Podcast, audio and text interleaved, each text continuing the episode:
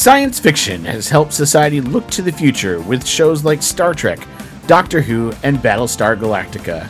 And movies like Star Wars, The Matrix, and The Avengers have helped us pioneer the use of new technologies and to never give up on the human spirit. Fantasy stories like The Lord of the Rings, The Chronicles of Narnia, and even the game Dungeons and Dragons have helped us look at the past with an open mind, but have led us to question the fundamental principles like good and evil, right and wrong, reality versus fantasy, and to question our morality versus our humanity. Cosplay has always blurred the lines between science fiction, fantasy, and reality. For those to participate in the hobby, advancements in technology have caused more and more people to participate in cosplay. With the addition of 3D and resin printers, it's even easier to make and mass produce the costumes and props from our favorite TV shows and movies. To the public, the ever expanding worlds of science fiction and comic book conventions have led to more and more cosplayer interactions. This podcast is your exclusive space for science fiction news. This podcast is your place to catch up on the world of fantasy. This podcast is your place to talk about the role of cosplay. This podcast is The Galaxy Cast.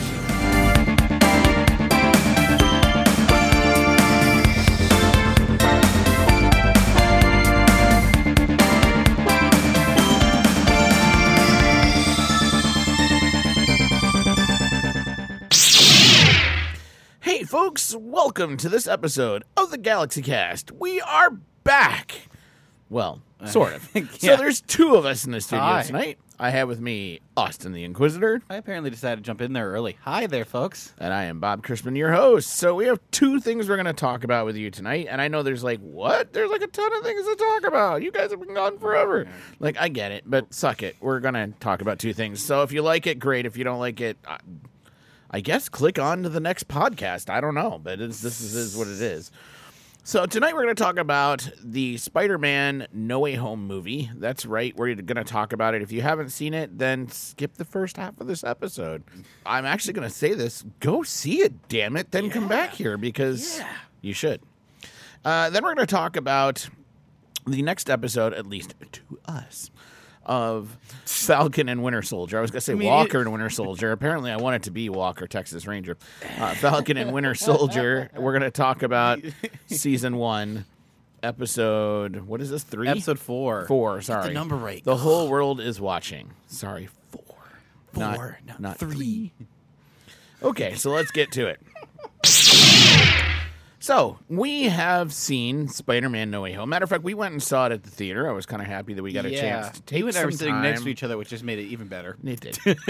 we got a chance to take some time during the holiday break and actually go out and watch Spider-Man: No Way Home. I wanted to take a little bit of time before we like spoiled the crap out of it because, well, I wanted to give you guys a chance to go see it. And if you haven't seen it, for goodness sake, go see it. It's one of the better Marvel movies I think in a while, and that's why I wanted to talk about it because there's a lot that happens in the movie. There's a lot that it sets up for the future, and mm-hmm. honestly, wow.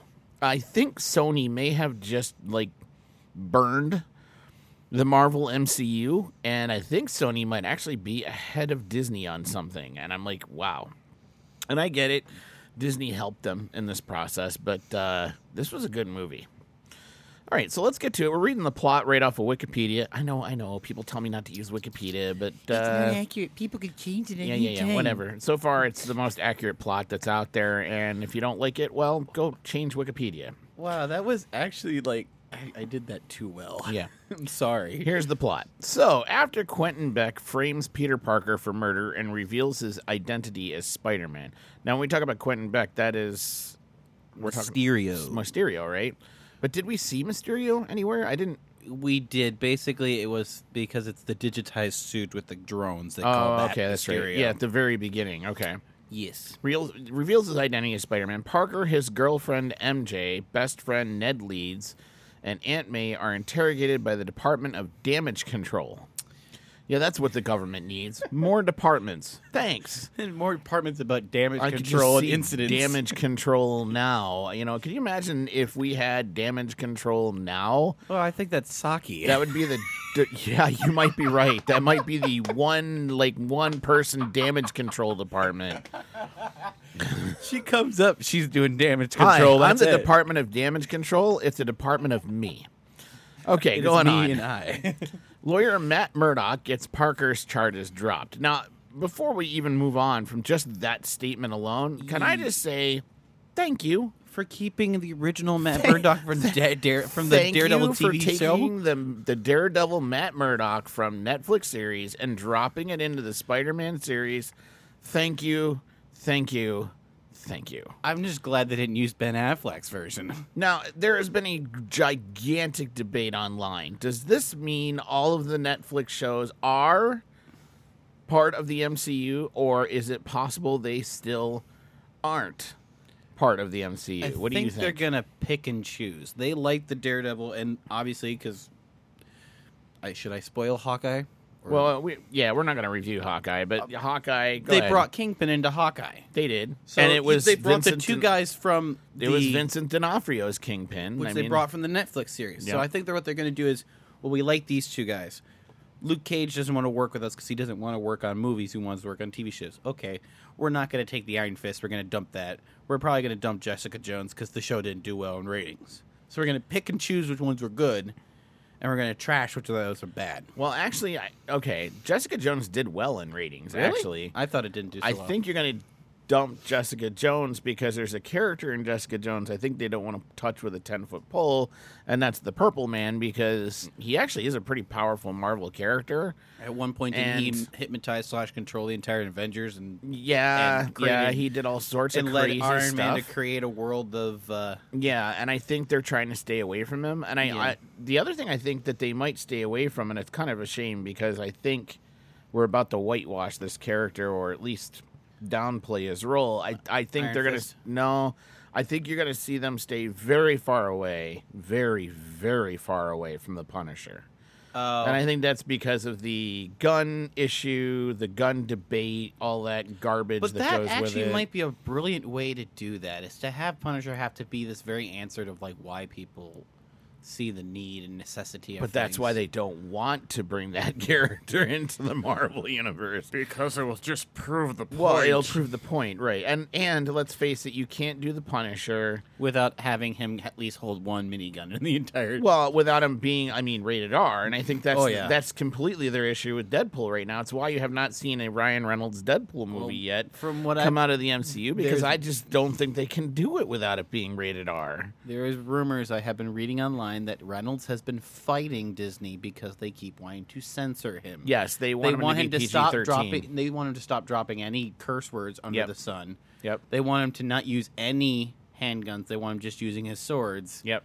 and they want him dropping his violence level by 50 like 50% and he's Yep. going And Ryan No! Reynolds is telling them, nope, that is not the character. And the thing he is, says so you I want actually, me to do Wolverine X-Men Origins I- congratulations I, actually appreciate Ryan Reynolds fighting back and saying, no, this is not the comic book character that was written. This is not the way Deadpool is done. Uh, is it going to suck if they? I mean, if they fire Ryan Reynolds, is it going to suck? Yeah. I, I, I don't.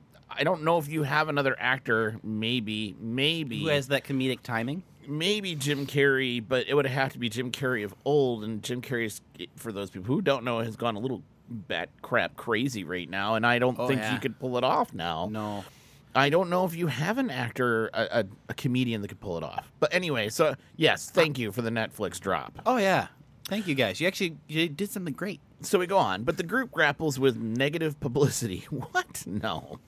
not at all After Parker, MJ, and Ned's MIT applications are rejected, Parker goes to the New York Sanctum to ask Stephen Strange for help. Now, you know, I love the reaction Stephen has of you didn't think to go talk to them right? Like you didn't go you to just MIT. came to me I gotta admit, like, first off, what the hell? All right, I get you didn't get into MIT, and man, life sucks because you didn't get into MIT. But really, you didn't get into MIT. They are- There's how many other colleges in the country? There's how many other programs you could be part of? I don't know. part of me just says like, I don't know. Well, this, would have been a this perfect- part of the the movie pissed me off a little bit because I was like, okay, yeah, Spider Man's supposed to be like all personal involved, right? Like it's all supposed to be Mm-hmm. about me, me, me. It's a te- typical teenager response, Yeah. but this is where the adult's supposed to step forward. So when he goes to Doctor Strange, I'm sorry, the adult's supposed to say no. Yeah, I love how like Wong leaves to do something. Technically, we have this like drop of, oh yeah, Wong's uh, sorcerer supreme because guess what? I blipped. Right, like uh, it's He got it on a technicality. right. I still think he should get it back, but okay. Yeah, I would- think it would go back, but whatever. Let's so, just move on from that. He just leaves. He just straight up leaves the film. He's gone. Well, if you notice too, Wong's been, you know, like Wong showed up in Ten Rings, but then he's gone. He shows up here, then he's gone. What are they trying to say about Wong? What? What, what the fan theory online is that Wong is going to be the person collecting the new Avengers. That he's collecting the new Oh, Avengers okay. team since he's been working alongside Captain Marvel. All right. and that they're gathering forces because Fury is in space just chilling with the Skrulls.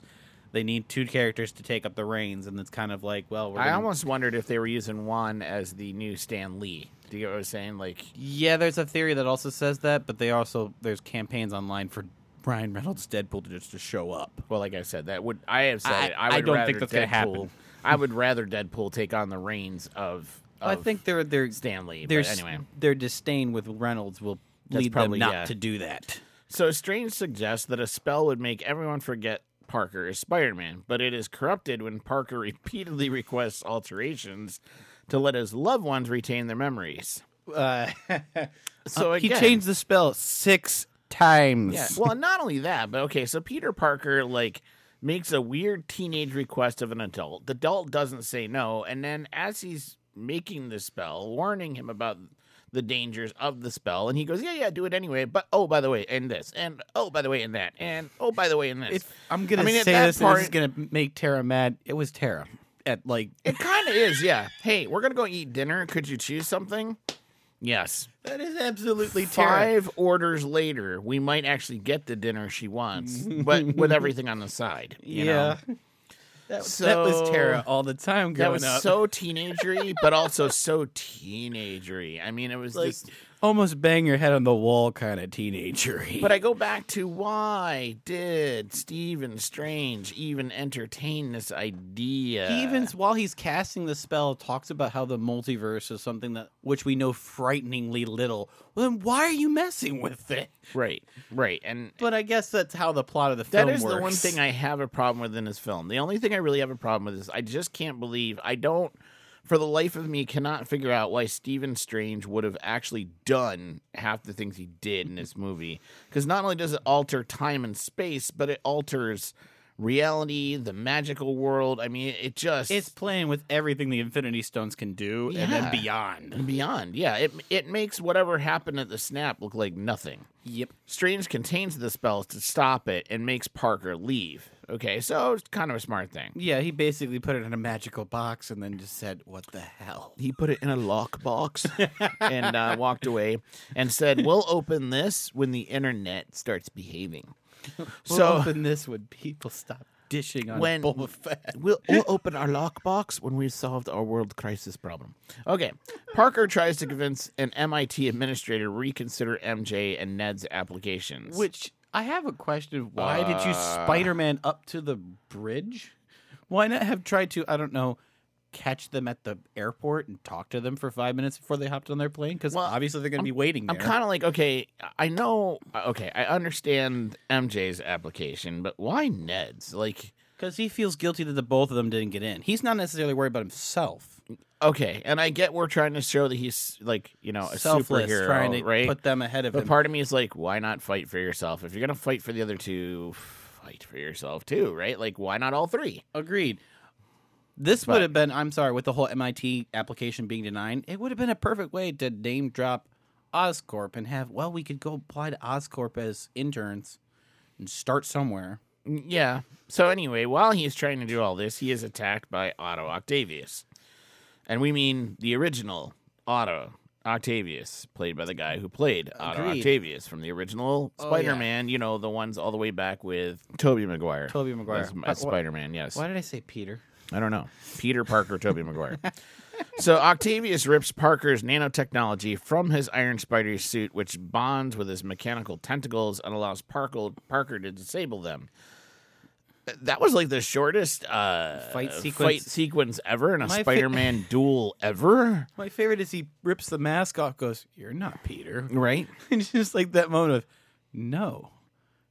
Dur. So as Norman Osborn arrives and attacks, Strange teleports Parker back to the sanctum and locks Octavius in a cell next to Curt Connors. Which is the Curt Connors from the amazing Spider Man film. And this is where the story starts getting complicated. Yeah, now it really gets to start to be like twisted and weird, and you're like, what, what, what?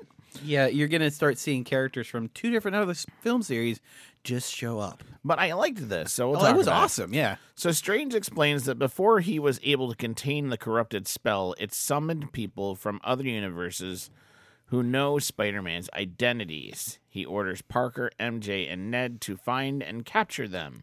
They are able to locate and retrieve, retrieve Max Dillon and Flint Marko. Max Dillon, for anyone who doesn't know correctly, it's the Amazing Spider-Man's version of Electro, mm-hmm. and Flint Marko's from the Maguire series Sandman.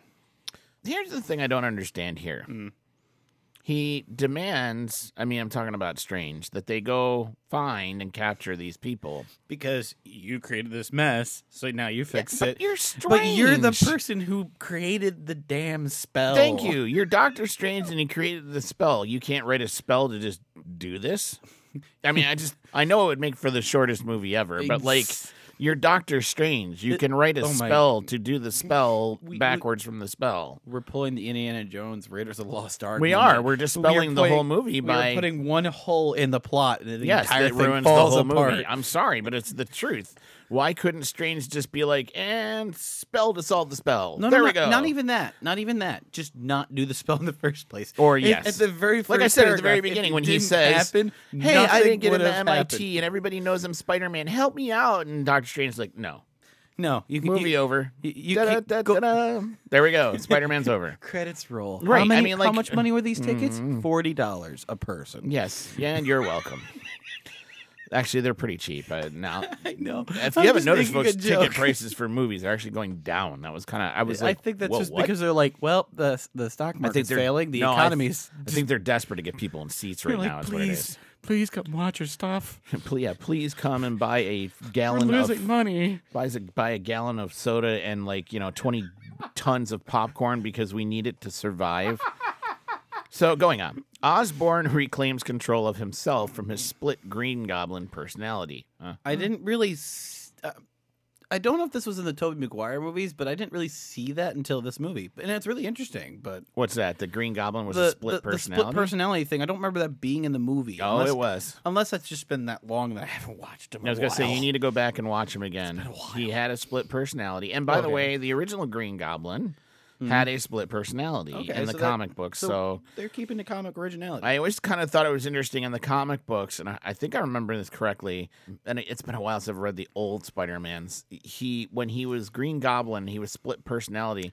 He actually had two different, like you know, how you have your bubbles, your talk bubbles, right? In mm-hmm. comics, there were two different colors behind the the Oh. talking. So the one would be like this jaded, right? Like um, you know, almost looked like a electro type thing yeah. and that was the the demon talking and then regular talking norman osborn was a different color and it was just a regular bubble Oh. Is this where like the whole there's um there's people who complained about the Deadpool movie that there wasn't multiple voices in his head.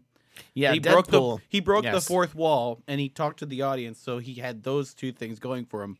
But they wanted to have the multiple Correct. personality deadpool issue. was supposed to have multiple personalities within him as well as part of the split you know when he when he When he got his powers, it when was yeah a side he, gets, effect. he goes crazy part of as part of his going crazy is he has a split personality And disorder The two voices either are And- super and he fights energetic, himself. crazy, right and the other one's super serious and trying to do like right and he fights stuff. himself so he'll be in a fight fighting with himself against himself while he's fighting the other person And this is where why Taskmaster cannot um can't do what he does can't because mimic his abilities right, or even match two, him. There's two people in there fighting to get out, but also to fight to continue the fight.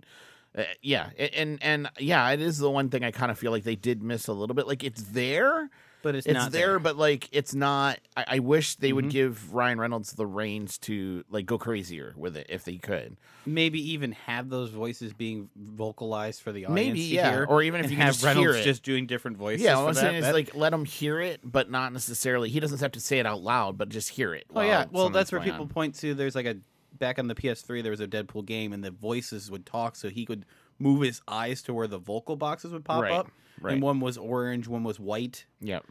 Eh, whatever. So let's topic. continue on. He goes to a feast building, F E A S T. By the way, there's dots between all that. I don't know what that stands for. It's an acronym for basically like a homeless shelter thing. okay. The Where- Spider the Spider-Man PS4 video game also has this too, so they're trying to draw that in. Okay. Where May confront, comforts him before Peter Parker retrieves him.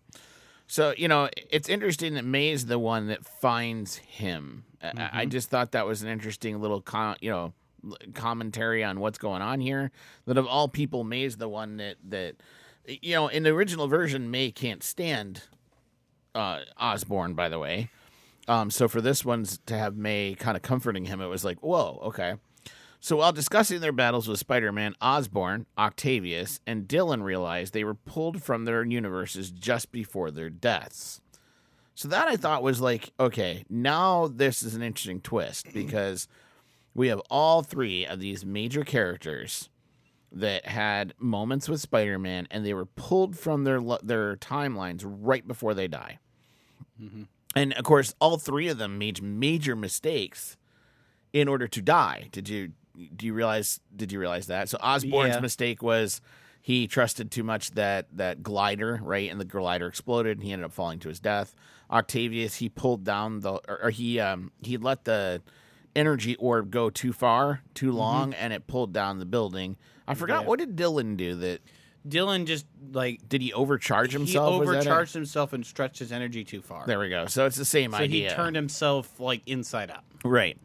So Strange prepares to reverse the contained spell and send the villains back to their respective universes, but Parker argues they should first cure the villains' powers and insanity to prevent their deaths upon their return. So this is where I was kind of like, all right, This- now we're trying to go a little woke here, okay? Yeah, not all things can be saved. There is no art. There is no. Right. There was a sudden need for Peter Parker to feel like he needed to be everyone's savior, right? a- And And that was almost at the behest of Aunt May. Am I wrong? Like I kind of felt like that's where it came from, and I was kind of like, no, that's not Peter Parker. That is not how Spider-Man plays out here. there's times where Spider-Man loses control and nearly kills people. We only see this at the end of the film. Agreeably, we're gonna get there. He's kind of a, a bitchy teenager, but this point I was kind of like, no, no, no, no, no. I I did not like how they went about this part of it. No.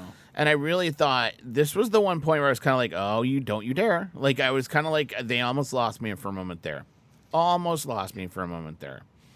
So Parker steals the spell, traps Strange in the mirror dimension, and with May, takes the villains to Happy Hogan's apartment.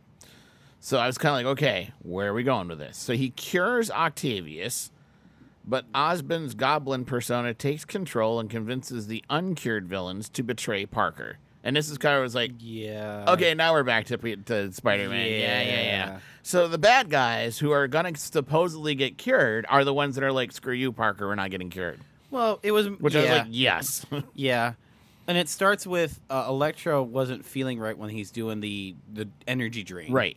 And then he's feeling the power of the arc reactor in the next room because that's part of his abilities. So the both of them are kind of that that was already putting him on the edge. Sandman's up there, but he's like just chilling. But Sandman didn't really do anything Here's the wrong. thing I like that they did to this that okay, you you okay, so here's the cool thing about the whole Mm-hmm. movie.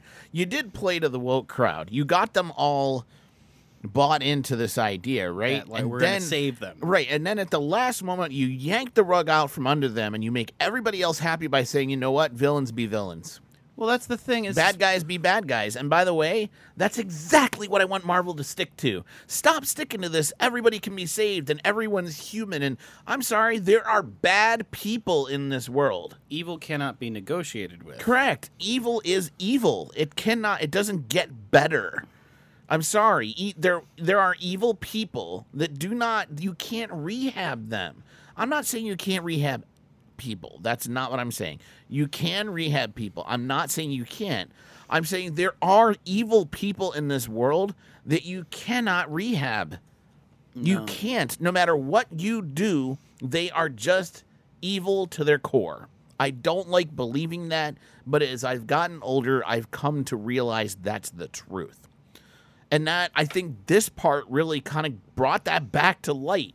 As much as you want to believe that evil can, you know, that people can defeat evil, you can't. There are people that at their core are just evil. So going on. As Dillon, Marko, and Connors escape, the goblin fatally injures May. Before she dies, May Parker tell May tells Parker that with great power there must also come great responsibility. So we knew at some point in time that saying had to come about. I thought we were gonna have a flashback to Uncle Ben dying, but But you know what? I was Fine. actually I okay actually with was this. okay there were a with- lot of people who were like, "No fair! It's supposed to be Uncle Ben." I'm like, you know what? There's different. There's different Spider Verses, and I was okay with this Spider Verse being like, "All right, Aunt May is gonna say it." Okay, so what are you gonna tell for who the people- cares who says it? well, hang on. Here's the best Someone one. said Here's it. the best argument I've heard for people who always complained about that, and the people responding to it it is like, "Well, what about Miles? Miles didn't have Uncle Ben or Aunt May. He had older Peter die in his arms and say that. You know, just the same line. Just doesn't matter what character comes from. It has to be said in a Spider-Man comic. Yeah, and, and, and I'm, you know, and I, this idea that it has to be the same way with every story every time. I, one of the things I actually appreciate about Spider Verses mm-hmm. is that the story alters a little bit each time, so you oh, can Oh, yeah. retell the origin story and change it a little bit. It's not like Batman where the same freaking pearls hit the ground every damn time. I No, we I can hear- actually alter it. I was gonna say, I swear, mom's gonna like the next time the pearls hit the ground, she's just gonna Oh, she's drop. gonna lose it. Like I, I'm not gonna be able to take. There's no way I can take her to the mo- movies for newest the next Batman? Batman. No way. Mm-mm. I don't think you even Nope. want to watch it.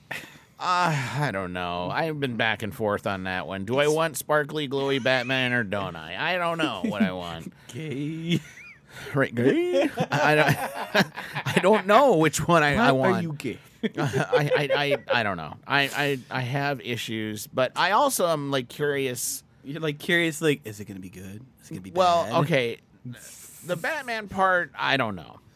The part that I am curious, more really curious about than anything else, What are they gonna do to the villains? Yes, the villains actually look interesting to me. I know I'm serious. Like I know. they're a little off, off. They're out of the box for oh, sure. yeah. Oh, but I'm kind of curious what they're gonna do. Okay, get back to Spider-Man. So target. Ned discovers that he can create portals using Strange's sling ring, which I was like, what? well, Anyway. that's uh, a new development Right. that had no Which he expectations. and MJ try to locate Parker. They instead find alternate versions of Parker from the villains' universe, who were also summoned by Strange's spell and who are nicknamed Peter 2 and Peter 3. Peter 2, by the way, is Tobey Maguire. Peter 3 is Garfield, right? That's Yeah. the guy's name. The group finds. I didn't like that version of Spider Man. No, the Garfield no. version. no. The group finds the universe's Parker, nicknamed Peter 1, who is ready to give up and send the villains home. The alternate Parkers share stories of losing loved ones and encourage Peter 1 to fight in May's honor, and the three Parkers develop cures for the villains. I just love this. I'm gonna say this right. I don't know if you watched the original animated Spider-Man series, but this is the meme where all the Spider-Mans are pointing at each other. Kind of, yes, this you're entire right. movie is Yep. just that. It is. It's kind of that all. It's it's, completely. it's been memed online now, so people Has are gonna it? probably yes. okay. They've basically resketched some of the outfits to look like the different outfits of it. the Spider-Man. I had to find it. I saw one. It was awesome. It's like Tobey, uh, Peter one, Peter two, Peter three, and they're all labeled. Yep. And the outfits look like right out of the movie. It's awesome. So the group lured Dillon, Marko, and Connors to the Statue of Liberty. Why the Statue of Liberty? It's such a beautiful thing. Why did we have to destroy it? I don't Well, understand. we're not destroying it. They were going to add. Well, they're destroying They're it. adding Cap's shield to it instead of. Well, in- that did bother me. Instead of like, the what? book, instead of the book, they're putting the Cap shield up. I'm sorry, that book is important. If people know anything about the history of the Statue of Liberty, that book should never be replaced by the Captain America shield. No matter how much we love Captain uh, America, Cap would actually be upset about that. No, I'm Really? serious. The Cap would be upset. Cap would throw his shield at the shield. He probably would. He'd rather see it smashed. Peter 1 and Peter 2 cure Marko and Connors while Octavius arrives to help cure Dillon, and Ned frees Strange from the mirror dimension with a portal. So yeah, there's a lot going on in this whole fight sequence. I thought it was interesting that Octavius arrived to cure Dillon. Yeah. Like, why? Why was he so bent on curing Dillon? And he seemed to want to help a lot more than I really expected Otto Octavius Well, to want to help. What happened in the apartment is this, the legs were in charge of him. Mm-hmm. So from what the story tries to use the conical tie-in was, the legs have three or four different minds, and they're all trying to do different things. And they were outvoting him. Is that what so we're it's saying? kind of like five, mi- five, five uh, four the against four on one. mind thing. So he wasn't having all control of his mind, and then he was generally a good person prior to it. Oh, so it was like a liar, liar. I'm trying to kill myself. Okay. pretty much. Just it, you I'm could you could kicking have my most own you could arse. have most sitting there beating like uh, Muppets, like Yeah. oh Going on, the goblin appears and unleashes the contained spell, which begins pulling more people in from other universes. Well, we the first line really like condenses a ton of the last 15 minutes of the Right. film. Yep. There's actually a point where they're all trying to do the same thing and they cannot work together. Yeah. They're all used to working alone. Well, And I did think that was interesting. That I love the suddenly I love the li- Spider-Man has to learn how to work with Spider-Man. Yes. I love the line where he looks at uh, Tobey Maguire and Garfield and goes, I've been on the Avengers. Great. Was the Avengers a band? like, there was no Who conical. are the Avengers? What do you and, mean? Yeah. And, and yeah. that just like is throwing shade at the fact that both of them are. They never had the Avengers series. There was never an Avengers in their timeline, as Right. well as the fact that we also have Peter three make fun of the fact that he fought a gigantic Russian guy in a rhino suit. Yes. that is thrown out there At like lea- okay, at least they had some humor Yeah. about the stupidity behind the Garfield Peter. I mean, they the whole bad. scene where they're building. Sorry, their- people. If you haven't seen the Garfield Spider-Mans, it, it wasn't I- great. Okay, I'll put it this way: you have to go see them. It's kind of like the Star Wars Holiday Special.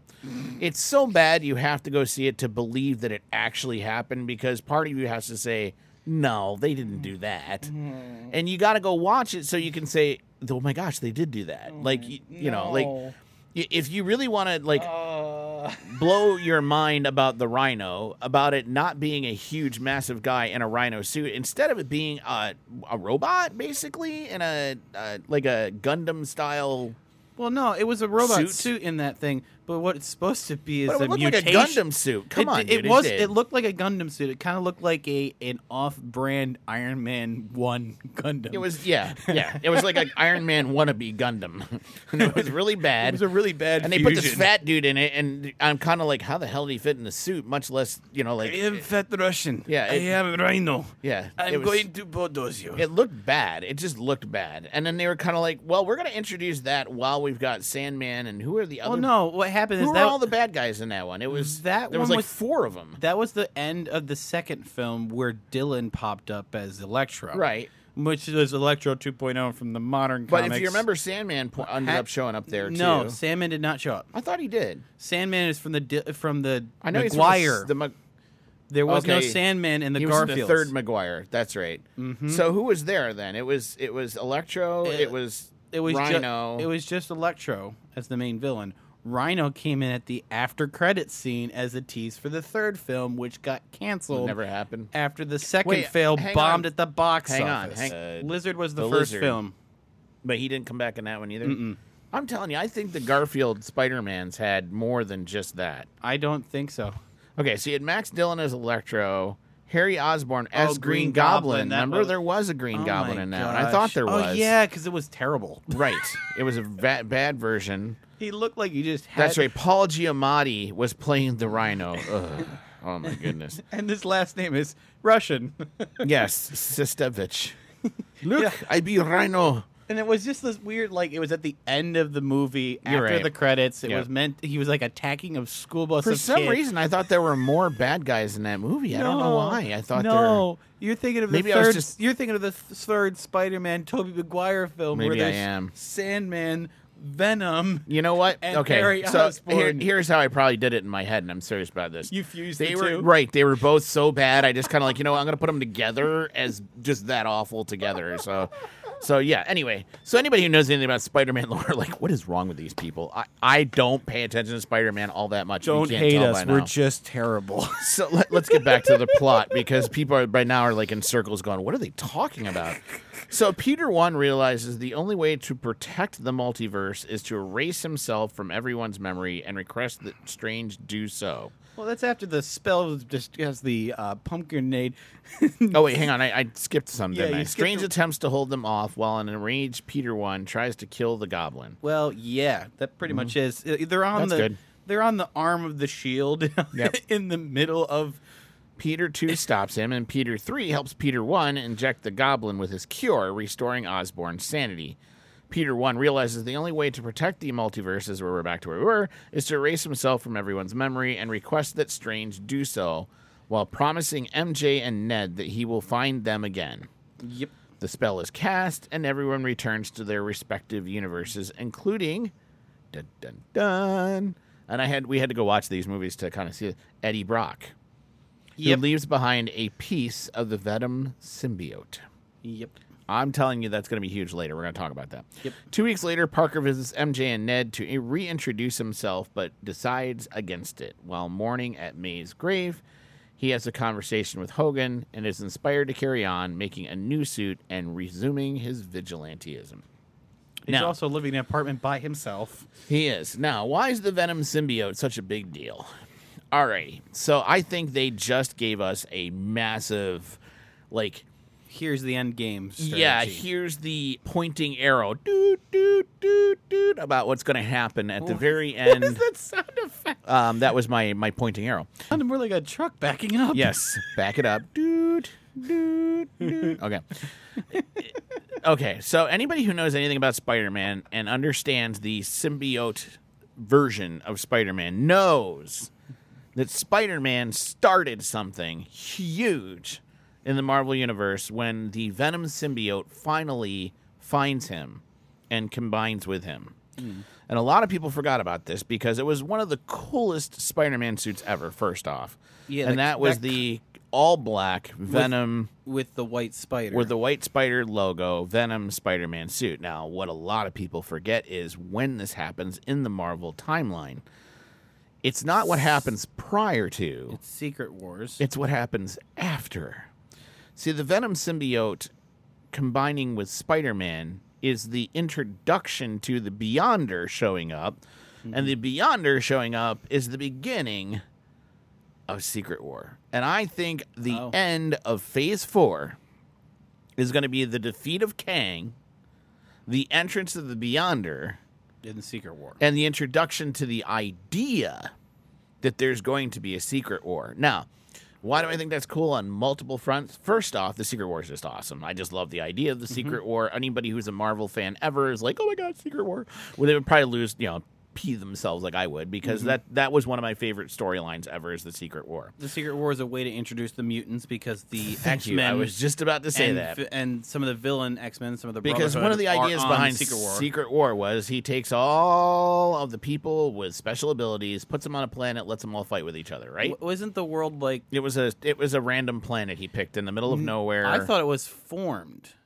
and Oh, I think the Beyonder made it to put them on that. and the other thing yes. is he pulled a few heroes from across multiple different timelines because he even brought Ultron back, I believe so. Yes, and then if he I remember brought the correctly. Venom's. Uh, I, I think he Well, brought. he he okay. So certain things that could be brought back were brought back. For example, Ultron was able to be brought back because it wasn't dead. It the the AI of Ultron had lived on. He just put it back into a metal body and let it live on. Uh, Beyonder did that. I'm trying to think of the villains that I saw because I, I have a Oh, there's a bunch of. I them. have a big book of all of the Secret War. So this is where run. I'm, this is why I'm saying this could be awesome for Marvel and Disney if they do it right. Okay, so first off, you could say everybody with a superhuman power is going to go onto this planet, right? All Mm-hmm. of a sudden, prang, there is the X Men and everyone with mutant abilities. And you could not just do X Men; you could do the New Mutants. You could do You- you could have- everyone with mutant abilities, right? You could have Black Knight show up and Captain Britain. uh, I'm going to go even further. Mm. You could have the Fantastic Four show up. Yep. one of the major villains in the whole series is Doctor Doom. Ooh, yeah, that was. so he would have to show up on that planet as a bad guy. was Annihilus there. Annihilus shows up. Okay, So there's, I mean, it really like it could say. I think every villain besides Galactus Hey. showed up. you know all these people that had special powers could suddenly show up in Secret War, and then you could backtrack the stories. So like. You could have an origin stories for X Men to explain how they ended up on the planet because da da da. Here's why they're special people, right? Yeah. Like you could actually backtrack those stories. So It's actually a cool way to backtrack some of the Marvel stuff. Somebody pointed this out, and I had to find the video, but it was basically like Phase Four is talking about comic tie-ins, like trying to get to com- tie in everything. Mm-hmm. They took the Captain America suit from Falcon and Winter Soldier at the end of the series, and they put it next to the comic book of issue one, Captain Ma- Captain America Falcon. Right, Yep. it looks identical. They took the Scarlet Witch outfit, they put it next to the original Scarlet Witch outfit in the WandaVision where this is the classic, and then the new one, which is from Marvel now, both are comic accurate. Yep. Black Widow, there's a Black Widow white suit Yep. comic. Yep, They're I, going I think I think they're slowly but surely moving everything to the Secret War versions of everything that you expect. And so what they're saying is, is on top of that, they could decide to do, well, we're going to pull from alternate timelines. Yep. So we're going to pull Spider-Man of 2099. We're going to pull Miles Morales in. We're going to pull Cat from original World War II. Now and and, I'm going to throw this out there because Mm-hmm. now they could do it. Now you could pull out the What If series. Mhm. You could throw in the Hydra Stomper, Hydra Stomper, uh, Captain Carter. Captain Carter. You could throw in what uh, what was it the Black Panther as Peter as Peter Quill, right? Like uh, yeah, um, Ca- uh, Star Lord, Star T'Challa. Lord T'Challa. But so the problem is that one is T'Challa's actor is dead. correct, but what they could do is they could take the current Black Panther, whoever they decide that's going to be, and make them Star Lord, right? Like have them double up as Star. So there's You a lot have of potential Killmonger there. pop up. You can even have Yep. uh, Killmonger Black So, Panther. so a lot of yeah. potential there. Oh, All right, yeah, so there's, let's there's a lot of doors. let's let's wrap this up a second, just because I want to wrap this up before we move on. Uh, so for our audience, okay, t- we're talking about Spider Man here. So we're gonna rate this. So zeros a don't bother, tens a must see. You must go see this movie. And again, thinking in the Phase Four element. Now you have not seen Eternals yet, so you and I are gonna watch that at some point Yep. here. Yep. I think that might actually change your mind a little bit. This movie about Eternals when you see Eternals, which I think you're gonna find that there's some things that happened in this movie. I kind of wish I'd seen Spider-Man first, Eternals second. I actually think that was the original release, like the And original Spider-Man- momentum. Spider-Man got delayed. Spider-Man got delayed and Eternals got delayed, and somehow I think they ended up flip flopping. I still think if Spider-Man had come out even before Shang-Chi, I think it hmm. might have changed the way we looked at Shang-Chi. Now that I've seen Spider-Man, I've not gone back to watch Shang-Chi, and I almost want to go back and see. What I got to do at some point, I haven't had a chance to look, is see where everything lines up timeline wise. Hmm. Now that we've got these new movies, like what does that all look like? Yeah. But I, I gotta say, I think when you see Eternals now, you're, you're gonna look at Spider Man a little bit differently, and maybe even the Eternals differently if you had not seen it prior to this. So, do you want to go first? Do you want to take this one? Sure. Uh, I'll, I'll put this at a solid, a solid eight. It was really well done. There was humor at the right points. It wasn't. It was definitely those points where we could sit and watch the movie. We're watching it, and people are laughing at the right time, and it's it's serious at the right time. It didn't feel. It didn't feel like Guardians, where the the comedy was forced in. Because occasionally, especially on the Guardians Volume Two, they definitely felt like a like. Yeah, I feel there. like the writers did a bad job on that. But it one. didn't also feel like Iron Man 1 where there was no comedy at all and it was Yep. definitely more serious take. It felt like it was balanced and it was definitely that kind of thing. Um having every single person in the world that knows Spider-Man movies and seeing the mainline villains coming in, I think beyond just the trailer, the first trailer dropped and we saw Ock's arm come down, then we heard the laugh and the goblin pumpkin and that's what I remember there being people who were getting so giddy and Fat Man dancing over that. Mhm. Um, so that that that stuff being finalized, bringing a few of the Garfield villains in, even though I didn't think that we should have just said that film didn't exist, but that's okay. I liked him. It wasn't a terrible thing. I, the film was really good. I'm actually gonna give this one a nine. Wow, I'm low I, apparently. I actually thought It was a really well put together Marvel movie. I started to doubt Marvel movies again. I got to be honest. After the Thanos snap, I was kind of like, What's after next? Endgame, I was kind of like, you can't beat that. What's next? There's really nothing you could do that would make me want to go. I got to go see that. Well, that's the thing. And then I went, I went and saw Far From Home, and I was kind of like, eh, you know. And then you see Shang Chi, eh, Black Widow, eh, right, or Eternals, eh. And then you're kind of like, please, for God's sake, um, um, why do I keep going to see these movies? And then I go to see Spider Man, and I'm like, oh yeah, that's why I go to see these because movies. these films are freaking awesome at and, times. and part of me is like, okay, so and and this is where I am having a hard time with this. Am I rating it that high because compared to All everything else that's come out in Phase Four, this looks that amazing? Or it, you know, and is it just a mediocre movie? But when you compare it with the rest of Phase Four so far, you're kind of like, well, it's like the best of Phase Four, which it is. I a mean, low that's just bar the- to jump. right? Like it's not that's not a high bar to get through. But then I'm also saying though, you know what? There's not. I liked everything in the movie, even the idea of bringing in the other Spider Mans, even the idea of bringing all the other villains in, even the idea of cross putting all that stuff together. Oh. I, I'm I, I I appreciate it. The only thing I really, my only beef with the whole movie, as I told you, is at the beginning.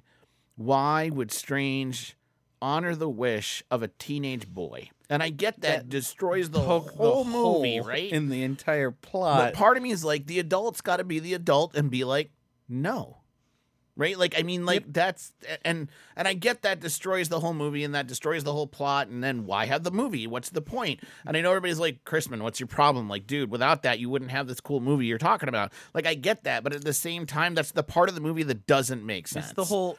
It's the Raiders of the Lost Ark thing, but it, you You're could- right. I want to call it the Wonderful Life syndrome, Right. where it's like if you take one aspect out of a film, does the film stand by itself? right. And if you take one aspect out of the TV show, will the show stand? which you know if for those people who don't know we're talking about raiders of the lost ark this was brought up in the big bang theory and and it's a valid point that amy farrah fowler brings up Well, it's brought up apparently online If- before that. if point. indiana jones never existed would it matter well, if he wasn't involved in the plot, right if, if, he, wasn't never, involved in the plot would would it matter and it wouldn't have mattered because the ark still would have been found everything would have still happened the same way They would have happened. opened the ark. they would have opened the They ark their melted their faces. faces. would have melted off and nothing would have changed the only thing that would have not had changed is the ending where it would have been in right in american storage That's right it. That's the But only thing that wouldn't have changed. Everything. I mean, when you think about Indiana Jones, and I know there's probably people going, "Wait, what?"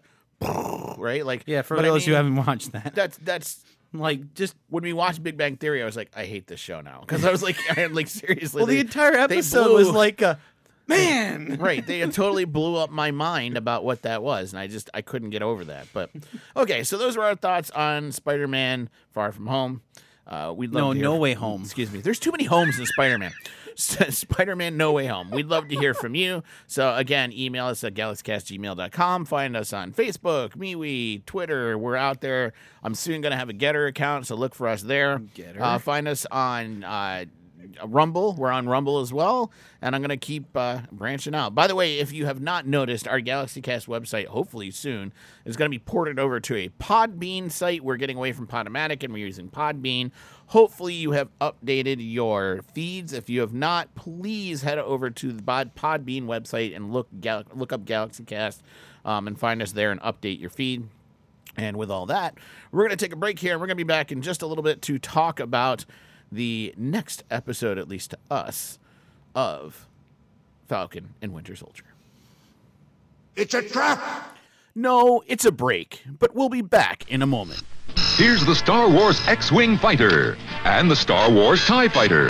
Spaceships and Luke Skywalker sold separately. Batteries not included. I'll get you this time! Luke. Reactivate X-Wings! Both with flashing lights and sound. A hit! There go the solar panels! And Darth Vader got away! Force is with me! Luke Skywalker wins again! Kenner's Star Wars X-Wing Fighter, TIE Fighter, and action figures all sold separately. He was born on an alien world to a technologically advanced species that were much like humans. Shortly after he is born, the planet he is born on suffers a natural cataclysm, and his scientific father realizes that no one will survive the natural disaster and decides to put his son on a small spaceship and send him to the nearby planet of Earth. Unfortunately, the ship was too small to host anyone else, so although our hero survives, his parents do not survive, and neither does anyone on his planet. The ship lands in the American countryside, and a farming couple discover that there is a child inside. The couple name the child Clark and raise the boy as if it were their own child. The boy ends up growing up in the small town of Smallville, although there is still debate as to whether Smallville is in Iowa, Kansas, or even Maryland. Even as an infant, he starts to show abilities that seem superhuman. His parents teach him to conceal his off world origins and urge him to make sure that if he were to use his powers, he should use them for good. The alien decides to don a costume and assume an alternative identity to protect his own safety as well as the safety of his loved ones. To continue the charade, the alien avoids violent confrontation as his human self, which often gets him ridiculed, but sneaks away when danger arises to assume his super self. There are many theories about our alien's costume. Some believe it was made out of the blankets found in his ship. Others believe his mother made it from earthly materials, but that his aura makes it indestructible. There is also debate about the symbol on his chest. Some believe it's there to represent the name of his super self, while others think it's a family crest. He does later find out that the symbol stands for hope in his alien language. Clark grows up and eventually moves away from the town of Smallville and adopts his parents' last name of Kent as his own. He moves to Metropolis and starts to work as a journalist at the infamous newspaper, The Daily Planet. The job that Clark Joseph Kent adopts at the Daily Planet helps him to be at the right place at the right time. He can cover the stories up close and personal and then don the clothes of his alter ego and arrive on scene just in time to save the day. As his alter ego's super self, our hero dies and is revived several times over but his super powered bad guy enemies do discover that a mineral from his planet, known as kryptonite, is his one true adversary. When held near him, it robs our hero of his powers and instantly weakens him. He does maintain a separate residence maintained in the Arctic North, where he stores all his alien technology and confers with remnants of his homeworld. This home is often referred to as his Fortress of Solitude. Our hero has maintained many powers. One is his strength, which he has demonstrated by lifting cars, breaking chains, and even crushing coal into diamonds.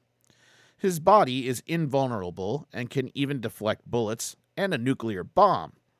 At first, he could travel by leaping far distances, but eventually he learns to fly, which makes traveling much easier.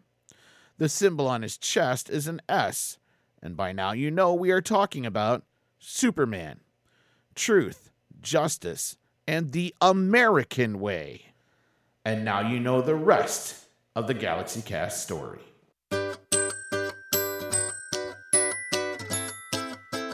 Do you own a business or a podcast? Are you looking for ways to expand the audience you reach?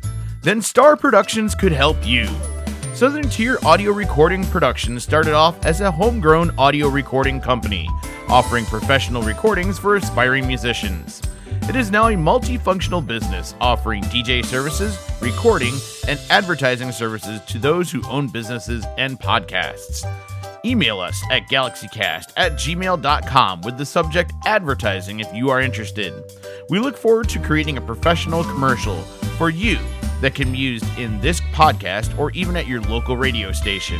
Many have exclaimed that our services are out of this world.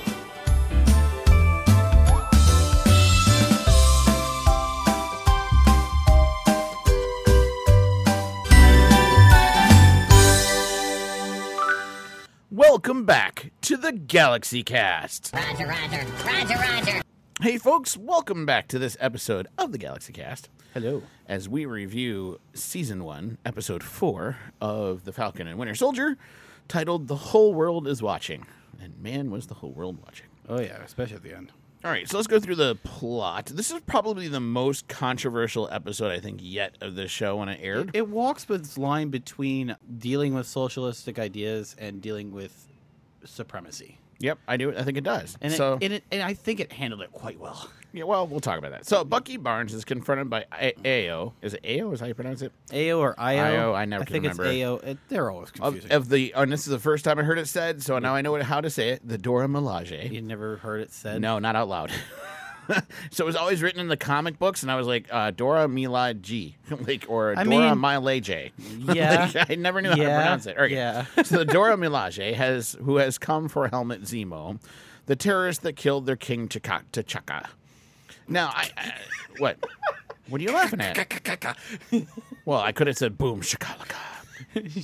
I thought it was interesting that they, they put here that it's Hel- Helmut Zemo, right? Like it's not Aaron Baron Zemo. It's not Helmut. Helmut Zemo.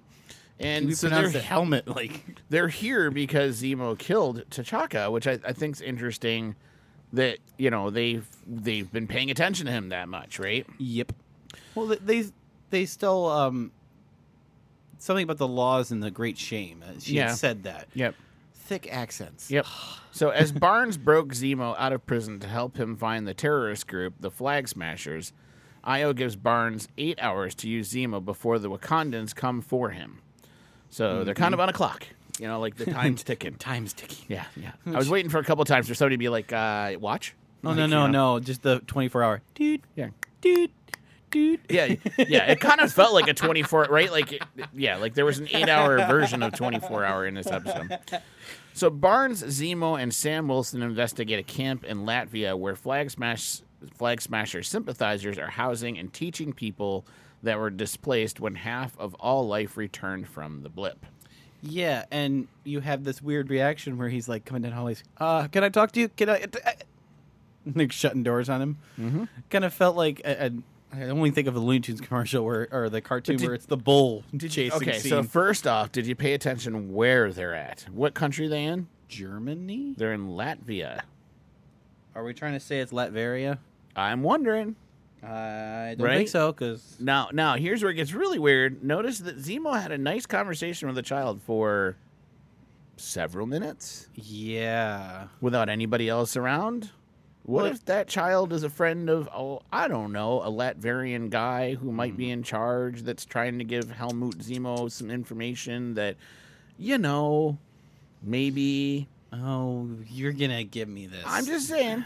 I'm just saying. I just found it weird because as I'm gonna say this, he runs up, he's like blah blah black sheep, like the way he says It was uh, yes- creepy. Yes, sir, yes sir, just felt forced. It was creepy, but I also, I mean, think about it too. He's also got what in his pocket? Did you think, pay attention? he He has Turkish delights, candy, right? Turkish like, delights. right, like so. Like, I'm kind of like, I'm fine right. with that portion of it. I This, figured the out the only like, way you could have made this creepier is if he pulled up in a white unmarked van and was like, "Hey kids, come look at my balloons." You know, like I mean, like seriously. Hello, Georgie. that- Do you want a candy? Right, like it had a really creepy vibe to it.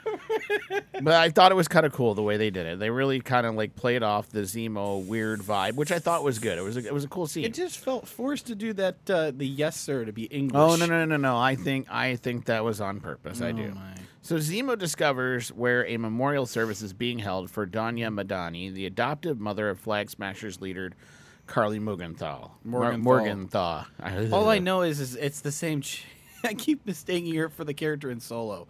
Well, it is the same girl. You know that, same, right? cor- same girl and same character idea. you're right. It is kind of. You're right. It's- it's- she's she's kind of. Yeah. hmm. It's kind of like when you she's look. been kind of typecast, hasn't she? I guess. well, the girl from Cobra Kai, the Yep. blonde haired, Yep. who kicks. Uh, forgetting her name.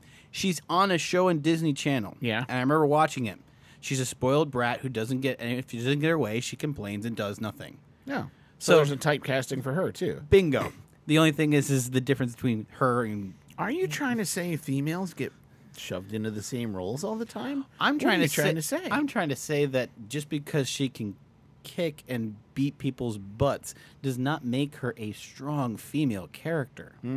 Yes. Yeah, you haven't figured that out yet. That only I'm be- female characters I that swear can kick this- a guy's rear end is a strong swear it's female the character. seat. The seat is poisoning the mind of me. I'm becoming Gary. What ha- okay, but no, I, no, and I do have an honest question here. So you're bringing something up that we could talk about real quick. Mm-hmm. What happened to strong female characters? And what I'm saying is, think back to the days of Princess Leia, right? Somebody's got to save her skins. Well, right. So Leia is a strong character without having to kick a single person's rear end. She's Not- just she she's didn't just have smart to- and resourceful in right. what she she's needs smart to do. and resourceful and does what needs to be done to get the job done. Right. Mm-hmm. Why all of a sudden do all of the females? And I'm talking about this show too.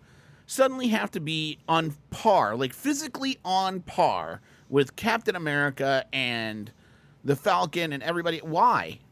Why? I'm sorry. I'm just being realistic. Women cannot be on par with guys. I'm just physically being realistic here. Because saying that's a triggering thing, and you just get the people who just sit there Please. screaming in the street Women cannot fight like guys can. We have twice the strength of a woman. It's just the reality. Even fat old me, I'm sorry, is going to have a little more strength than the average chick. I'm sorry, it's the truth. It's just the. It's just the. It's the. I wasn't gonna truth. call you fat. I was just Oh, gonna I'll call, call myself a fatty. I was I'm gonna call you chubby. Okay, fine. Chubby old me could actually beat an average woman. Why? Because I'm gonna be stronger. I'm a guy. It's in my genetic DNA. Well, they're saying that females can. Uh, they're more acrobatic, therefore they could be able to find a man's I'm pressure point or weakness. I you go, can flip around all you want. I can still grab your toe and whip you around the room. Uh, and just you know, I it. can, I can grab you by your nipples and say, "Come in Tokyo." Uh, whoa. Okay, that's a little extreme. All right. Okay, sorry. So going on. He, we're talking about Zemo, Wilson, and Barnes are confronted by John Walker, Captain America, and his partner Lamar Oh, Hoskins. Um, this is like Well, I love how they put that too. The, way to go, Wikipedia.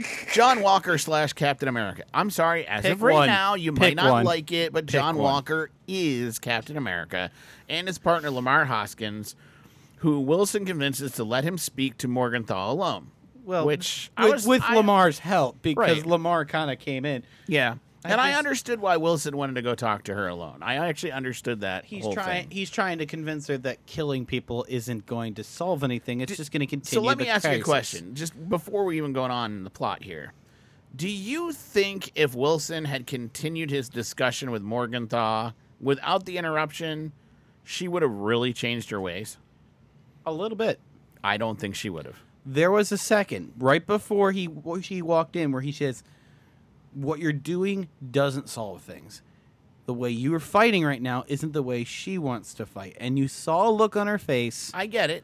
I, I think It, he like got it her to- almost got her to think. I, I think he got her to think about it, but I'm going to go back to our initial conversation earlier in the same podcast. Evil people are going to be I'll agree that- evil. Morgenthau, I think, deep down is an evil person, and she has one thing on the brain and one thing only, and that is she wants to make up for the blip, right? Like that's that's her thing. well, no, she wants to stop being treated like an outcast and and people telling them "Well, you can't." Because of because of the blip because you. because people came back they're like well that's my home it was my home before the blip well you're not living there anymore so now they're kicking people off people's property to re give it back to other but people you could So- understand where people would feel that way, oh right? i absolutely understand the whole i can see both sides of the argument Correct. it doesn't make any one of the sides better than the other But I do think there is a middle ground, but I don't think you're going to get Morgenthau to see that. That's the problem. She is blinded. Her her evil, eh, whatever you want to call it, there is rage that has blinded her to what could be a possible solution. I mean, that's just the truth. So going on. Yep. Wilson attempts to persuade her to change her violent methods, but is interrupted by an impatient Walker, leading to a fight. yeah he i love how bucky stands there and puts his hand just on the chest and says it's not been 10 minutes Right.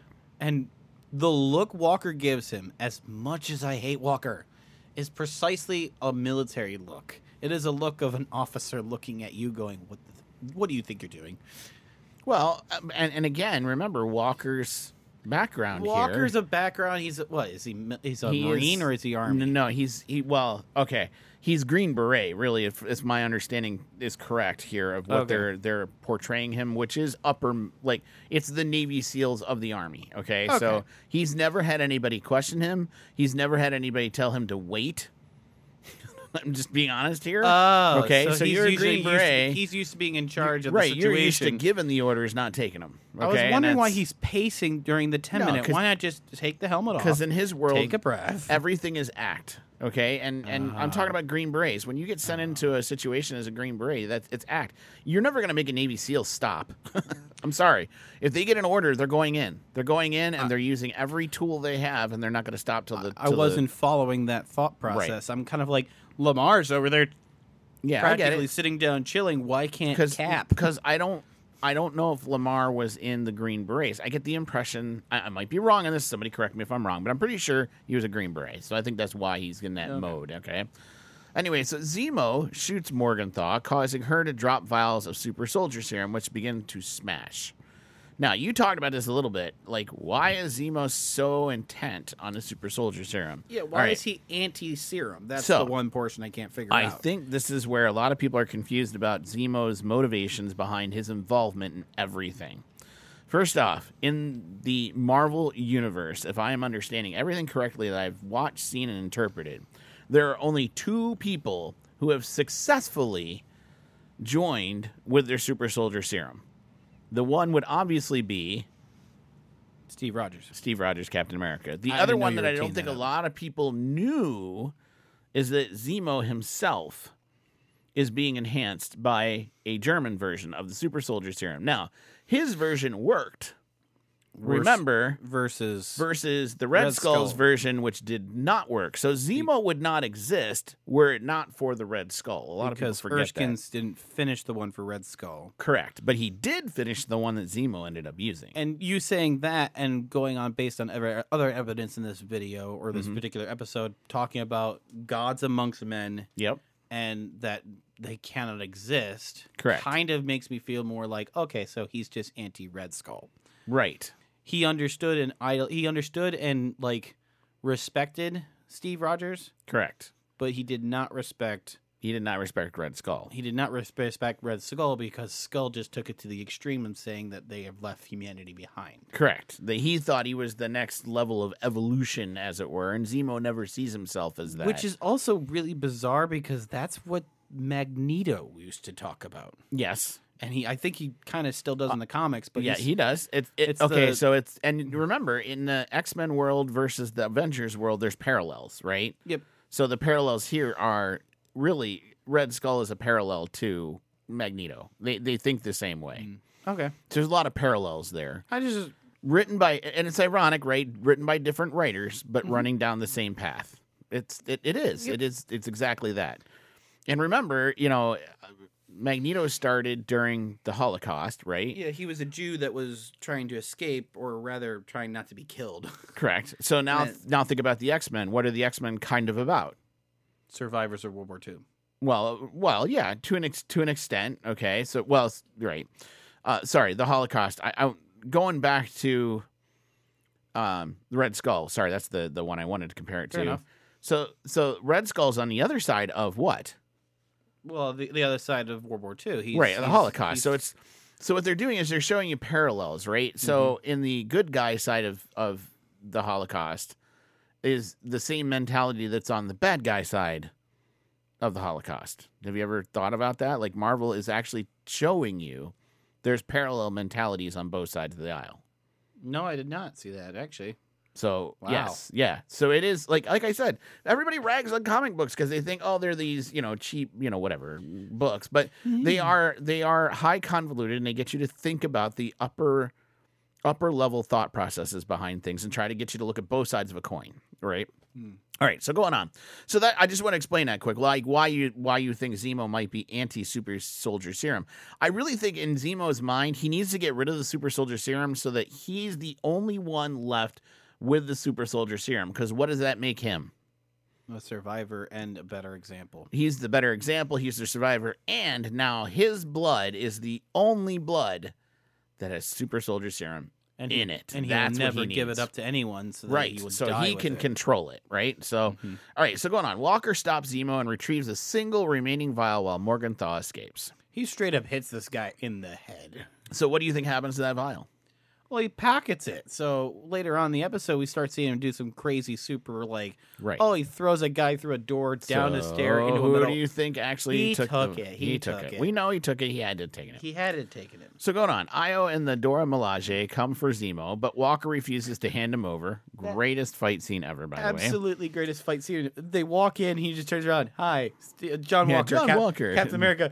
The one captain just looks at him and blinks. I just thought it That's was like, it. what- no she. What did you think you were gonna do? You're gonna somehow charm these women into not beating the crap out of you? Good luck. Well, I love how even even uh, um, Sam looks at him and goes, "You probably want to fight Bucky before you want to fight the Yeah, Dora right. Milaje." Oh, they don't have jurisdiction. The jurisdiction of the Dora, Dora Milaje is wherever the jurisdiction of the Dora Milaje is.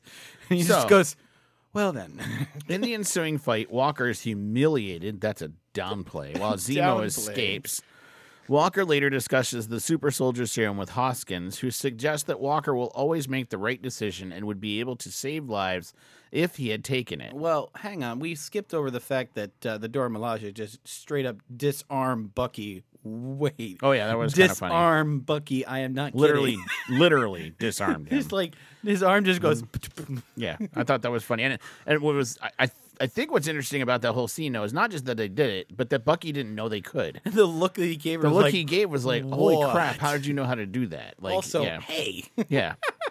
So it's my arm. I, I, this conversation I do think is important here. Walker later discusses the super soldier serum with Hoskins, who suggests that Walker will always make the right decision and would be able to save lives if he had taken it. Well, he kind of So, do you think Walker's taken it by that point yet? possibly. I think he has. I think he he's ta- already I think taken he- it and I think looking- he takes it right after that. No, I think he takes it right just before that, and now he's looking at Hoskins to be like, "Yeah, dude, you did the right thing." Right? Yeah. like he's looking Well, for we the. even have Hoskins kind of parallels. Um, who was the doctor? Erskine's. Erskines, He yeah. kind of parallels the uh, the Erskine's comments Yep. in the first Avengers movie. Good gets made to great, but bad gets made to worse. right.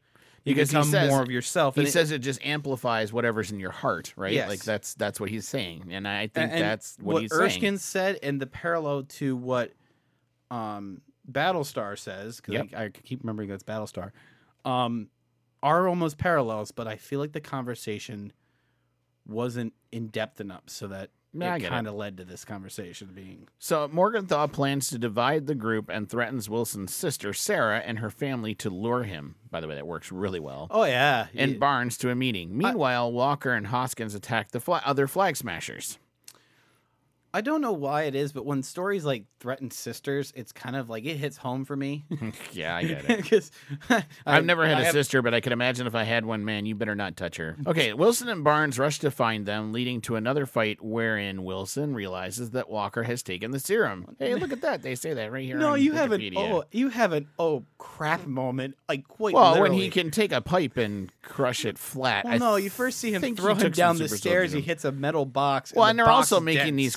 Crazy jumps out of places. I mean, like you can't even run around and what's what's the what's the thing when you jump from place to place? Parkour. Yeah, you can't go parkour like Parkour. that. I'm like, if you parkour like that, you're gonna die. Okay, I'm sorry. Parkour. Uh, okay, like, that's what it's going to. jump into This guy's parkouring in a way that you cannot parkour like that ever. Okay. So Morgenthau follows Wilson and Barnes and joins the fight, accidentally killing Hoskins. Oh yeah, basically kicks him into a pole and snaps his neck. I don't think When- that was an accident, though. Do when you? Stacy stopped. Well, no, she was trying to get him away from him. He she she had said her target is Captain America. I get it, but I don't think that was an accident. I don't think it was. I think I really think she she knew by going after Hoskins she would enrage him. I don't think that was the intent. No, I do, but that's no, my because the feeling. look she gave when Hoskins' head kept falling over and didn't stay up was not a sign of. So a- how do you think Hoskins died? Do you think they snapped his neck? No, the kick pushed him all the way back, broke his spine, and because of that, reverted out his head and snapped his neck. Mm, I, in I, sheer force. I think the pole snapped his neck, but the force of her hitting him. Yeah, is what it, did it was essentially what Gwen Stacy had to deal with. kind of So I- Falling down. Yep. Enraged by his friend's death, Walker chases down one of the flag smashers, Nico, and uses his shield to violently beat him to death. With Nico's blood on the shield, Walker realizes that he is surrounded by horrified bystanders who have filmed his actions, including Wilson, Barnes, and Morgenthau. I was waiting for at least for a little bit of the scene for him to pull the bouncing the shield back and forth off of him like continually. I really, I'll tell you what, uh, when I saw the scene, I kind of was like, holy crap, every woke person is going to lose their mind. And I think they And did online. within five minutes, I'm scrolling through Facebook going, yep, every woke person just lost their damn mind. Captain America doesn't kill. Captain Right. America doesn't oh kill. my gosh! And I was just like, okay, again, people. This is All right, like so. I'm, I'm gonna I'm gonna approach this last scene with a twofold thought process here. Okay, Mm-hmm. first off, people who and and I'm gonna be honest on one of these levels I kind of understand, on the other one I've never experienced it, so I can't tell you.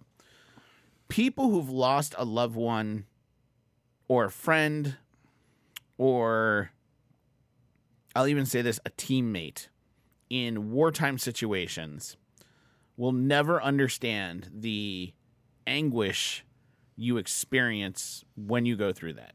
There there is a mental breakdown that happens with people who go through that.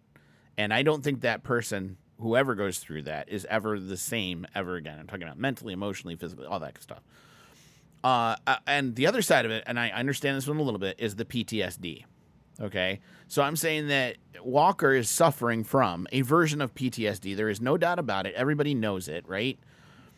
But we're all trying to act like, well, he just shouldn't react that way, right? Well, That's- people with PTSD, they don't understand that. The claim I was reading online, a couple of them was like, no soldier goes to that extreme. I disagree. Uh, and I, I kind of said, no, that that's incorrect of your viewpoint. People, there are people in World War II who, in an overreaction to something, did things that were absolutely grotesque. And and the one thing that comes to my mind, and I'm I'm not going to say I don't want to get too far into this story, but my grandfather remembers a guy who had a so he was in um, the tanker. Well, he was in what was the armored division, mm-hmm. drove tanks. He was in a tank where everybody in the tank got killed by a group of panzers. Okay. He ended up being in another crew. They ended up attacking the same group of panzers themselves. They stopped a tank. They blew it up. The guys are coming out of the tank. Now they could have captured these guys. They could have, you know, sent them to a camp or whatever. Mm. This guy walked up and pulled out his six shooter and shot four of them in the head, took one aside, beat the crap out of him till he was bloody in the face. And the sixth one he put in front of the tank and rolled over the guy. Damn. Thing. The weird thing was my grandfather said nobody in the unit said anything about the guy doing it because they knew this was Personal. well, this was payback from whatever happened to this guy. That's not normal. People don't normally do that. No, people normally can rationalize, right? When you have PTSD like that, you can't. And so I really think in in this case Walker was enraged to the point that I think a version of PTSD kicked in and he was enraged so much he didn't even pay attention to the fact that people are standing around with him as, with cameras because he just didn't care. Um, He you know, he had lost all. I think all he lost sense of, himself. reality, and he was in his his military world, and he was that was payback for killing somebody. Now I get it; it's it's extreme, but I'm going to be honest with you, and this is the part where I'm like, people didn't understand. This show is not meant for kids. No. The comic book was not meant for kids. No. I'm being honest with you. So when people are like, "Oh my gosh, my kid watched this," my 12 year old, and he's like devastated. I'm like, "Why is your 12 year old watching this? They shouldn't be watching this. they Isn't- shouldn't be watching any of this." Scroll up. I think there's a rating on the show. Uh, I don't think there is a rating on TV shows, unfortunately. I, I do believe it's actually been popping up in the top left hand corner for like a rating. I think it's been saving TV MA or TV. Well, it might be yeah on the TV screen. It's probably saying TV MA for Disney Plus, Yeah. and they're just warning you that there's going to be violence, blah blah blah. They're required to do that by law, but it's not like see now. This is something I think should be discussed at some point. I think there should be a TV rating system, kind of like movies. Why not start rating TV shows G, PG? They do. PG thirteen R. No, they don't. They don't rate them. They give you the these are mature TV MA, right? And then they list off sex, violence, language, right? Their but they don't really give you a rating system. The FCC has that regulation system in. well, if it's there, it should be used more. Now, how, how about you start the TV show with this TV show is rated R? You know, it pops viewer up in discretion the upper advised. right hand corner. It's every not enough. I'm sorry. I know it's, not, enough, but the FCC can't do anything more. yes, they can. You They really can. want more government oversight or a TV No, no, no. What? I'm saying is, at the beginning of the TV show, these TV shows rated R, listed off, and it- I get what you're saying, but having it in a small upper left-hand corner is not enough. Certain channels are required to do it. Fox does it before certain it, shows. but You've seen it it's- before Hell's Kitchen. Ah, you're right. But what I'm trying to tell you is, it's not enough. Okay, it's not enough. It's not enough. In I'll, my I'll eyes, agree it's that not it's enough. not enough, but I also feel like it's on the parents to. You're right. Parents need to be, but to let's face it. shows. Let's face it. Parents aren't doing that. Okay, so let, us go ahead and rate this episode. So again, just based on just this episode, so Mm-hmm. it's gonna be kind of hard. Can't draw things, other things in. Okay, Yeah. so. Uh, You want to go first? You went first last time, Yeah, so I'll go, go- first this time. I went first for the movie segment. So I I'll rate this episode. I'm actually gonna give this one a higher rating than a lot of the the. I, I will give this one like an eight. Uh, there was a lot of cool things happening here. Although I will say this, there were there were some moments where I was like, oh my gosh, stop talking. Like, lot- it got preachy in the middle, and I was like, I don't need to be preached at. That's probably why it's not a nine The- for me or the- ten. The, conversation between Morgenthau and Wilson drew my score down. yeah, I'll it agree was with sitting you. at a nine for most of the rest of the episode. yeah, and then that part was just kind of like, That okay, this is portion, it just overkill. I also felt like the the discussion at the cemetery between her and what was the guy's name? The guy that got killed, Nico. Nico. Yeah, that was unnecessary. I, I felt like that was a little too over the top. Yeah, my grandfather overboard. fought Nazis. I'm like, Right. "Uh, weird flex, Yeah. bro. Weird Yeah, flex. right. Like, why, why did we have to go there? But okay, if that makes you feel better, good for you. I don't know. I at that that part, but I thought all the fight scenes were good. So I liked the the. I liked the, choreographing. right? The choreography. I liked the animosity between the Wakandans and Walker. I liked. It sounds weird, but I liked that Walker reacted the way he did because Hoskins got killed. That felt realistic, right? I Mm-hmm. like how Zemo played his role. He was a dastardly, evil little bastard throughout the whole thing, and he was And supposed he pulls to a be straight up Batman into the bathroom and then Right. disappears down the sewer. and perfect, right? Like, and that's Yep. that's a Zemo thing to do, right? I thought Sam and Bucky played their roles well. I actually got to know Morgenthau better through this episode. I kind of liked that. So there was a lot of things I really liked. Like I said, there were just a couple times where it's just kind of like the dialogue. Like, can we stop talking and get back to the show? You know, this is like a little too preachy at times. That's all. But the rest of it was good. Yeah, I'm my my scores around the around an eight. Okay. Pretty much the same thing as you're saying. It's kind of like I don't need the philosophy and government. I took high school. Right. and the conversation here is just about as quantified and qualified as that conversation. like watching paint dry on the wall. the conversation in my high school class was guns or no guns, or should police be wearing body cams or not. And this conversation felt as as educated as a high schooler talking about either one of them. Right. Wilson, shield or no shield? it's kind of the same thing, right? You get my point, and I can meme this like the the black the black guy who's like points out the stupid things on uh, Right, the yes, five yeah, minute videos yeah, where yeah. it's like you could just do this and it's simpler. How to open your door? And he's like, click open. yeah, exactly. I can agree with that. All right, so those are our thoughts. We both were kind of at an eight, so it sounds like we were in agreement here on the Falcon Yeah. and Winter Soldier. We'd love to hear what you have to say. Again, you can email us at galaca- galaxycast at gmail.com. Find us on MeWe, Twitter, Facebook, all those good places. We're going to soon be on Gettr. We're on YouTube. We're on Rumble. We are branching out everywhere. So We're putting our name out there everywhere, man. we are. So, with all that said, we'd love to hear from you because you are what drives this podcast to continue. I know we've been a little sporadic. I apologize for that. We're going to try to get better about being a little more uh, consistent with our It's- it's- episodes. It's, my fault. It's not just your fault, dude. Life happens. And Yeah, we're going to well. continue to fight that and fight back against COVID because that's what we should do and, and have our podcast continue on. So, with all of that said, as we like to say here in the Star Production Studios, may, the force be with those who listen. to Jedi Killer Dilly and Shatterpoints just to screw with that. Go.